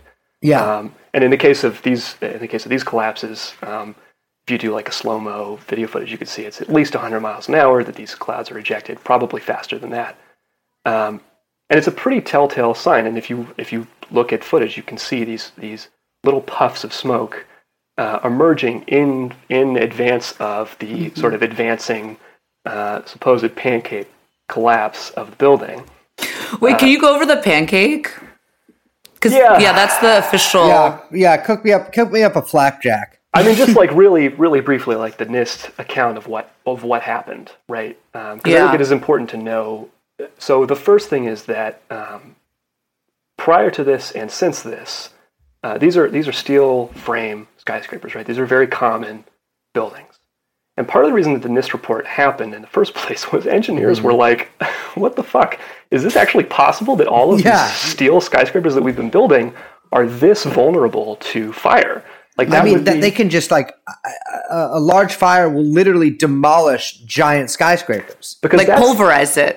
Right, because that's the NIST. The NIST theory is that the is that it wasn't just the jet fuel; it was office. It was things in the office, right? Fi- Yeah. papers, uh, cushions, carpeting, just normal stuff that you would have in any office building in this country. So, I- so I, I- very understandably, engineers were very concerned. Like, is this is this something that we haven't been accounting for? So the NIST story for World Trade Center one and two is that uh, the planes hit when they hit, they shear off some of the fireproofing from these girders. Uh, and then obviously the, the explosion, the jet fuel, all of the stuff in the office causes this big fire. That fire causes enough heat uh, that these girders that are joining the outside wall and the center column melt. They start to sag, and as they sag, they pull the outside wall into the middle. And that triggers this pancake collapse, uh, whereby you know the top floor falls into the second floor, and that's enough force to cause the second floor to fall into the third floor, uh, or the reverse, you know, the 100 whatever floor, you know, fall on the 99th floor, etc. That is the theory of, of how the buildings collapsed. Um, problem is, it doesn't make any fucking sense at all. Yeah. Yes, that's the thing with all of this is like it's it's it's so much of it when you like okay, but you realize look on the surface, you don't really understand these concepts, but like once it's laid out, it makes no fucking sense. And and It's you know, astounding. architect, architects and engineers for 9/11 Truth are this group that was founded in 2006. Um, these are people who have put their professional credibility on the line. I mean, they are regarded as wackos by a lot of people. Um, but in their professional judgment, and they've done a lot of, there have been a lot of technical papers that have come out. There was a recent one about World Trade Center 7, which is even weirder than World Trade Center 1 and 2 um, you know they've they've explained like it does the NIST explanation does not make any sense. And again, I'm not an engineer, so my my explanation is is not the best. But the idea that um, again, it, when you have a, when you have a floor crashing into the next floor below it, it doesn't just cause everything to give way. There is a there's a ton of at the very top of a building. Obviously, the 99th floor, the, the stuff that's holding up the 99th floor, is also strong enough to hold up every single floor below. I know. It doesn't even make sense just thinking through it, like as a, you know, yeah, like as a non-engineer, I mean, or a non-architect. Absolutely. As a layperson, it doesn't. We've been we've been like fed this all this bullshit by all these groups to make us not trust just very basic. But the idea that one floor falling ten feet would be enough force to cause the entire structure below it to just give way, it's it doesn't make any sense. And it's I mean, in my opinion, it's clearly not what actually happened. well, uh, you mentioned the redheaded stepchild, which is Building Seven. Yeah, hmm. and Building Seven is really what caused a lot of people. So, I mean, the first the first thing to know about all of these different reports that happened, like World Trade Center Seven, does not get mentioned in the 9/11 Commission report, Yes. basically at all. Not even in popular imagination. No, no, totally right. Two planes brought down three towers. How's that possible, right? Uh, World It's Trade. it's and it, World Trade Center or excuse me, yeah, WT seven was not a little teeny building right next to it either. no, huge 70, 70 plus. I think it was seventy eight floors, something like that. Yep. Um, it was. I was just watching this Daniel Ganser. He's a he's a, um, a Swiss historian, and he was saying if, if that building had been in Switzerland, it would have been the tallest building in Switzerland. Right? It's a very very big, very huge skyscraper. It- Yeah, people think it's like some random parking No. structure because there were the other parking structures that got affected, but Sure. it was not. Um, yeah, like you said, two planes brought down three buildings. What happened? Right. And so it's it's kind of funny because initially World Trade Center 7 was not included in the initial NIST report that covered World Trade Center 1 and 2. Uh, which is very peculiar. As you mentioned, it's not just sort of an ancillary structure. It's a 70 plus story. In, in most, you know, in a lot of cities in this country, it would be by far the tallest building, right? Yes. It's a, it's a very, very big building. Um, and the thing about it is that, um, and this is actually in, like, if you go and watch the videos of them reading out the initial NIST report, they talk about how the fact that the planes hitting World Trade Center 1 and 2 and shearing off the fireproofing was a necessary element for those buildings coming down. In, in the absence of the plane impact, uh, those buildings don't come down. I mean, that's, that's the conclusion of this report. Well, no plane hit World Trade Center 7. So, what, what happened? Why did it come down? Uh, the fireproofing fell off. that I mean, that is basically their explanation: is that it was inadequate fireproofing. Um, and actually, you know, since then they have upped the standards. But I think that that's I think that that's very clearly uh, bullshit. It doesn't make any sense. The the um, you know, for a long time they tried to claim that uh, some of the debris that were that came off of the first two collapses. Yeah, that was the yeah that it was So- like it like started a fire and then it brought down the building. It's yeah, what? and again, there was no jet fuel in that building. All that there was was typical office stuff: carpets, you know cushions on, on desk chairs, papers, that, that that kind of stuff. There was there was no jet fuel. There was nothing else that would have caused a major fire. And again, what that means is if World Trade Center Seven is vulnerable to that kind of thing, why don't we see? Because you have high rise, huge high rise fires quite frequently. There, Yeah. have been a, there have been a number since 9/11. There were a number. I remember. Uh, I mean, hell, Grenfell didn't fall down. Right, precisely. And in, and in Philadelphia, there was that uh, tower in Rotterdam Square that was on fire for an extremely long time. Same stuff, same office stuff, th- was never at any risk. And that's part of, I mean, you know, the reason the firefighters were so fine with just going in is they had no expectation that any of these buildings were going to collapse Yeah. um, because it doesn't happen typically. Um, so again, if if the explanation for the first two towers falling is that the fireproofing was sheared off, what is the explanation for World Trade Center Seven? And the answer is there is none. And there's actually witnesses that talk about perhaps hearing calls for controlled demolition. Correct? There were, yeah. So there, and again, it's hard because I mean, two buildings had just come down at this point, right? Right. So World Trade Center one and two had collapsed. So again, everybody's freaked out. All the firefighters, police officers are all freaked out. Um, they they certainly were saying that the building was going to come down. Now, who did they hear that from? Why did they think that? It's not clear. Uh, I think it's plausible that they just, I mean, two huge skyscrapers that just collapsed. Anything is His- possible at this point. right? Historical materialism. right the engine of history Yeah. uh, but so so i don't but that's but certainly yes there there were pe- people seemed to know beforehand including firefighters police officers that the buildings that the building was going to collapse um, the uh, recently uh, the university of alaska fairbanks came up with this technical report um, basically disproving the nist explanation for how this how this came down uh, which I encourage people to check out. If you just Google Alaska Fairbanks World Trade Center 7, you'll you'll find it. Um, and again, I'm not an engineer, but this building also collapsed, at least for part of its collapse, at free fall speed. And you can you can watch the video footage Yeah. yourself. The whole the the penthouse. There's a penthouse on the very top. Uh, I'm making hand gestures. I don't know why I'm doing that, but there's a penthouse at the top of the Well, building I think people can visualize what top of the building means. there's this there's this penthouse that collapses initially, and then the entire rest of the top of the building collapses simultaneously. It all collapses at the exact same time, and you can look at this footage with your own eyes. NIST's explanation is that a single column, uh, I think it was column 79, failed, and that that precipitated this chain of failures.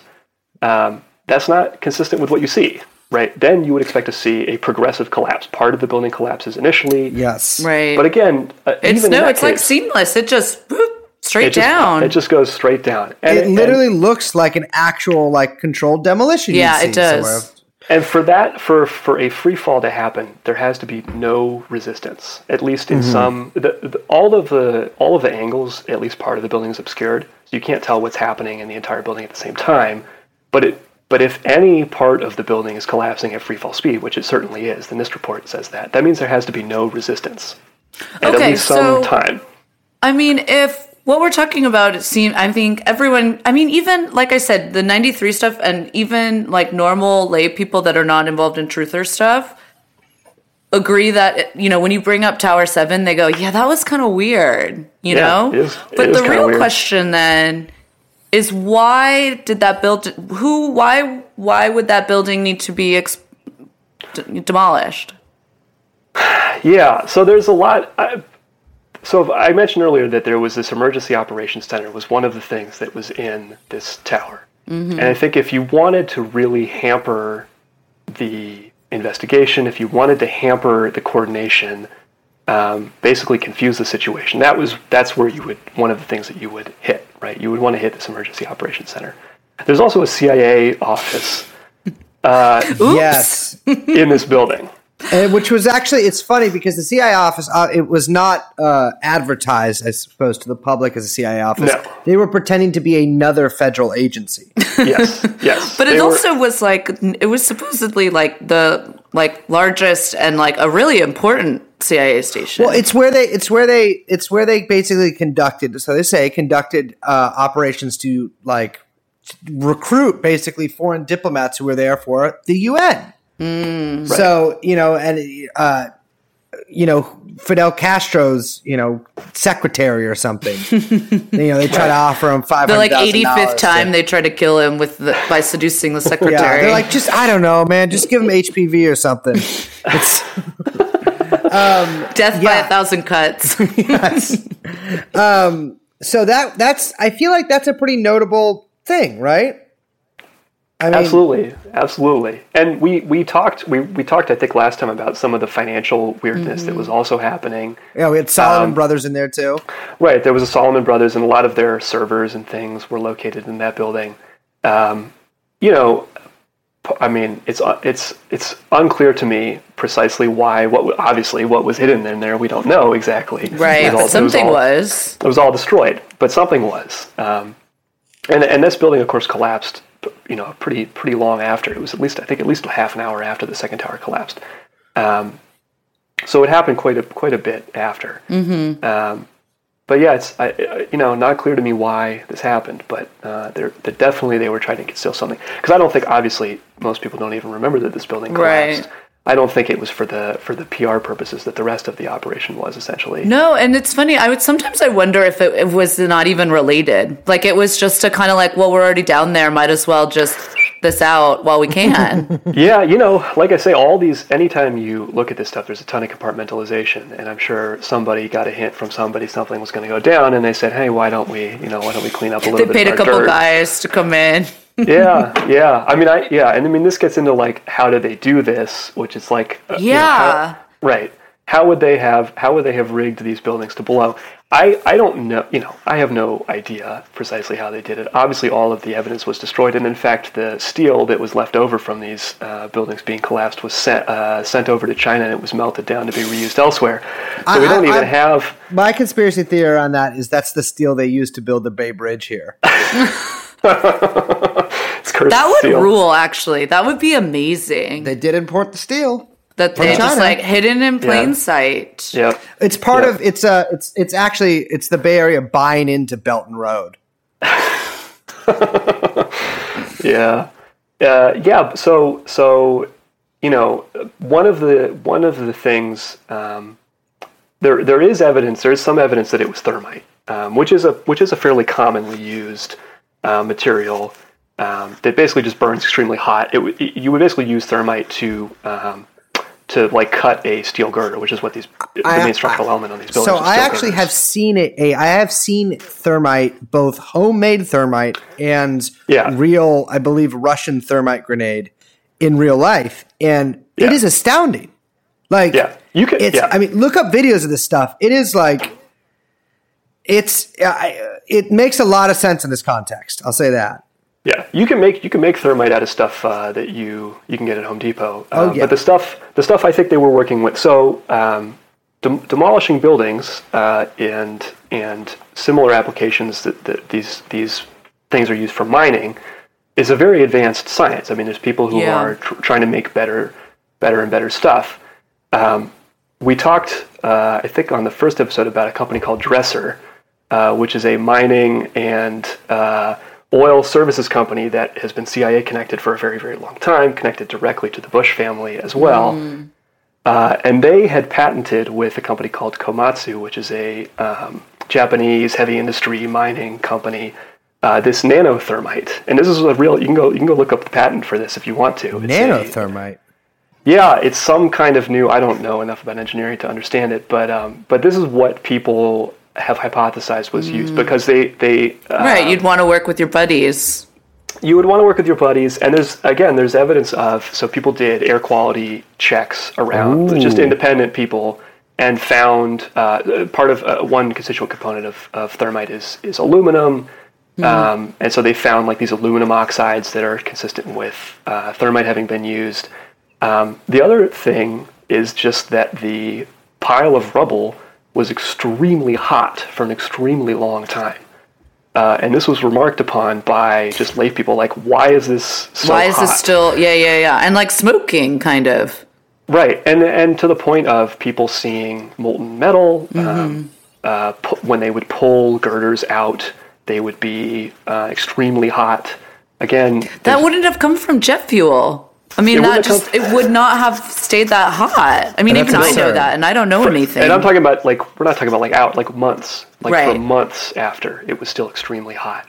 Um, and again, that would be consistent with. Uh, I mean, th- the way that thermite works is this oxidizing reaction. Like that would be consistent with this oxidizing reaction still taking place at some level um, underneath all of this this pile of rubble. Interesting. Um, and there was really no. Ex- I think uh, I think Pataki was the governor, and they were like, uh, somebody, some naive reporter was asking him like, why is it still so hot? And he didn't have a good answer, and I don't really think anybody really does. It doesn't make sense given what supposedly happened to these buildings.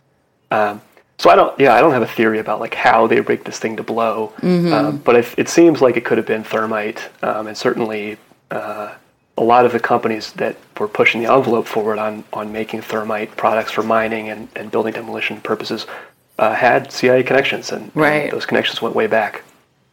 Yeah, yeah, and and we know that they have. I mean, the CIA itself has certainly has extensive laboratories Oh yeah, and yeah. ways to procure this stuff too. yeah, yep. I mean, we didn't mention one. I mean, we have to wrap up because we can we could go for like two more hours, but we can't. Also, we've already gone long. I just want to mention one crazy thing is that they're really, and th- this is just back on the hijackers because this is the stuff where I was like, okay, I don't know anything anymore. Which is, were the hijackers even the pilots of the planes? Yeah, like and i mean all of them there is literally Yep. there is photographic evidence of muhammad atta and i can't remember who he was with flying from portland to uh, logan airport boston that there is no photographic evidence of any of the other hijackers going through any security there's like some witnesses that kind of remember, but really like not a lot. And in fact, at Logan, there were no witnesses to them basically going back through security. Um, it's really, and we mentioned that the pilot of uh, the Pentagon attack, you know, if if that is what happened, as we mentioned, like that that would have been a you know completely out the out of bounds of his skill set. Like there's just no way it was him, or if it was the flight that he was on. But there really is like no proof that these guys were even the guys that were on the flights yeah. piloting these planes. And there's not there's not a ton of evidence that it was Flight 11 and Flight 175 that actually hit the the, the two towers. I mean, uh, very famously, somehow the black boxes were destroyed and not recoverable, uh, but they found these passports that Right. somehow made it to the ground and were recovered, so that these hijackers Jet fuel didn't didn't catch those on fire. Yeah, so, I, I- I know we've talked about this before. I think we probably mentioned this a few times. Just it's such an astounding detail. They found the fucking passports of these guys. yep. I mean, jet fuel was melting guys 90 stories down. Oh, excuse me. Yeah. Jet fuel was burning people 90 stories down, but somehow their passports fluttered out. Of the planes out of their pockets? Well, well, again, This I doesn't mean, make any sense. It's so stupid. pr- presumably they had their passports on them, or at least they were in their luggage. But if I mean, let's say they're in the they're in the cockpit with their passport on them, the cockpit voice recorder is also in the cockpit, Right. or right near the cockpit. But that was destroyed completely, and somehow these paper documents survived. It just it's it doesn't it doesn't again it does not make any sense. It's Well, so surely absurd. we should be able to find. I mean, where are we should clearly have these black boxes. Right. Right? I, I, oh, I mean, there it's extraordinarily rare the crash where these things don't survive. I mean, it, Well, it, you know, famously, I, my, myself and many of my colleagues have asked, why don't they make the whole plane out of the black box? But it appears that if that was the case, then they would just lose it. yeah. I mean, again, you know, the I I am I am a uh, I am curious in the idea that it was not these planes at all. That, yeah, that, hit just these piqued my interest. Do you think that it was like different flights? It, you know, I mean, I, uh, at, at very least some of the planes had their transponders turned off. Um, a- at which point, it's quite easy to pull a switcheroo. I mean, you know, you just have to. Why would them. their transponders have been turned off? Um, Well, the, I mean, I don't. It doesn't make a lot of sense. Uh, I don't. For one thing, I mean, t- these guys did not have how they even, i mean, look, I mean, leaving aside like how they even flew these planes, like how did they know how to turn the transponders off in the first place? Like it's not clear how they would have learned how to do that, how they would have gotten that knowledge. They Um, have box cutters, so it's fine. Yeah, they somehow overpowered a, a ex-marine pilot, even though the guy was like five. The hijacker was like five, the muscle hijacker, so called. And they killed they Five, killed one of my they killed one of my colleagues of Israeli special forces too on flight 11. Yeah, I, it's yes. So the the idea, again, we really don't have a whole lot of evidence. Uh, I mean, the lack of evidence is kind of surprising. You would think that there would be more solid evidence that these people did actually hijack these planes, and that the planes that impacted the buildings actually were the planes that were supposedly hijacked. And there just is not a ton. I mean, there is not a ton, and particularly the black boxes being missing and the passports somehow not being missing is is uh, very very strange. I don't buy it. I don't buy one word. Eh, yeah, I'm I'm convinced. well, anything else we should mention here? I mean, there's a lot else that we could mention. There's mention. like, yeah, I mean, could go on forever, but no, I think that does it for me at least. Well, thank you very much. If you are listening to this podcast and you are still thinking that same old bullshit that you thought about 9 11 before, then I invite you to please uh, listen to all three episodes again, Yeah, over and over until you agree with us. Uh, but no, we are. We'll, we'll we'll give you the links to the stuff we talked about. That History Commons Yeah. site in particular. I mean, it is extensive, Yeah. and I invite everybody to do your own research on this. Totally, totally. and like Yeah. to actually do it to go in to You got a lot of time neutral right now. possible. yeah, totally. exactly you should try to solve 9-11 well, here's the thing. I do want to to say, like, I uh, I really love having you know having you on Ben to talk about this stuff because, and we heard this from some of our listeners too, is that like everyone thinks that 9/11 truthers are like cranks. Mm-hmm. It's like you're a very well spoken, you know, intelligent person. You're not a crank, uh, if I may say so myself. But like. I mean, I, I don't know. I probably am, but like, you know, this stuff is, you know, this is, you know, this isn't just crazy people. st- Like this, there's so much here that does not add up in any way.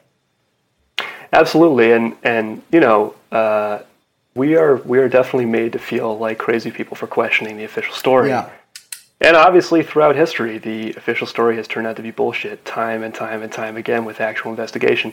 And there's a ton of there's a ton of stuff uh, that that there's a ton of evidence we do not have.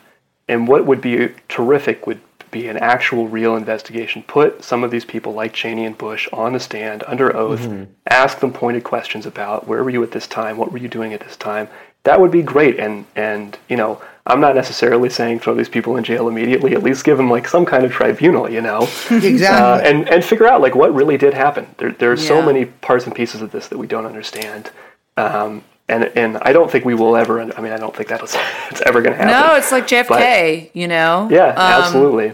I mean, Like, I think too, it's like as we kind of have been trying to lay out with this series, like this event catalyzes or crystallizes so many important, uh, you know, like new developments within the state. Like it really is just a key moment in, you know, you know, in the last 30, 30 years that you you you know we can't understand um, American policy without understanding it, and that just furthers you thinking. Well, there had to be some reason for all this stuff. To, you know what I'm saying? Absolutely.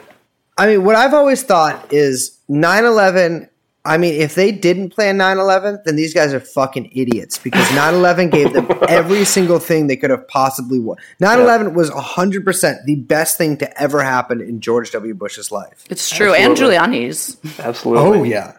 Yeah, yeah. He's yeah. still I mean, traded on that thing. I, I, if 9 11 hadn't happened, Giuliani would be in a rest home somewhere. but Yeah, he gets I mean- to skate by. You know, PNAC before they before the the PNAC cabal came into power in the 2000 election, they were talking about the stuff that they wanted. This this new American century needed needed a new Pearl Harbor. That was the language they need. They said that Yeah. we needed a new Pearl Harbor for these these things to happen. Uh, and that's you know less They than got a year. one. They got exactly that. You know, they got it. Uh, And Rob, Robbie Martin has a documentary, I believe, on PNAC that I haven't watched Yeah. yet, but I'm going to. Yeah, Um, yeah. But those guys are really, I mean, that is that is some cold blooded shit right there. absolutely, yeah. Well, Ben, thank you so much for joining us. Your quarantine beard looks kempt. Uh, your you. home looks well lit, Thank you. and uh, and and it's always a pleasure having you on. I'm just trying. I'm literally trying to think of excuses of what else we could do with you after this. I know. I was thinking about that too. I'm sure we can come up. I've, I've got some ideas. I would love to talk. You know, JFK would be another great thing to talk about. But there's a lot of there's a we lot need of like JFK a. The, people. the thing is, we need a JFK like symposium. oh yeah, totally. totally. Like we need There's we need like of- all the heavy hitters on there. But that could be that'd be that'd be a Zoom call. yeah. That would be a really fun live event if like live events could ever happen Mm. again. Just us sponsoring a roundtable discussion about JFK or something. That could Yeah. be cute. Actually, that that that's got me thinking. Maybe I maybe know. sometime mid next year we can just fly everybody out to a fucking place because people will come see us and then they'll be treated to five hours discussing the the Cowboys versus Yankees. Yeah. All right. Well, uh, Ben, thank you so much for joining us. Uh, follow him, by the way, at House Trotter. Uh, that's House and then Trotter at Twitter. Yeah. And visit my site, housetrotter.com. Oh yeah. There you go. uh, hopefully will not be taken down like so many of the other websites. Do you know how much I've used the fucking Wayback Machine in the past Oh, yeah. week? Oh, yeah. My God. Um, and yeah, and we'll, hope we'll we'll hopefully talk to you soon. Yeah, well, thank you so much for having me. Have a good night, guys. See ya. Why. Tell me now, I must confess I'm not. I'm not sick enough to guess. Dance, dance, revolution. All we're gonna get, unless it falls apart. So go, go, go, go down. Let it fall down. Well, I'm convinced. Uh, I'm, I'm, you know what I'm convinced of? That uh, that that that was a good episode. but I'm also convinced that 9/11 was an inside job, and it is. Again, we said this at the beginning. We said this all during the episode, but please, please do your own research if you're skeptical. If you have knee jerk skepticism, uh, well, ask yourself why that knee is a jerkin, and maybe you're the jerk. Yeah. So yeah, we're do t- take your time, check this stuff out. There's lots to read, Mm-hmm. and hopefully, you know, you learned a thing or two. Well, we will see you soon. We will see you, uh, I believe, next episode. Actually, Yeah, real soon. yeah. Um, I'm Liz. My name is Brace. We're doing music and production by Young Chomsky. And uh, Liz, play us out, baby. We'll see you next time. Bye bye. Let's go shoot. Jeffrey Epstein. Let's go shoot. Jeffrey Epstein.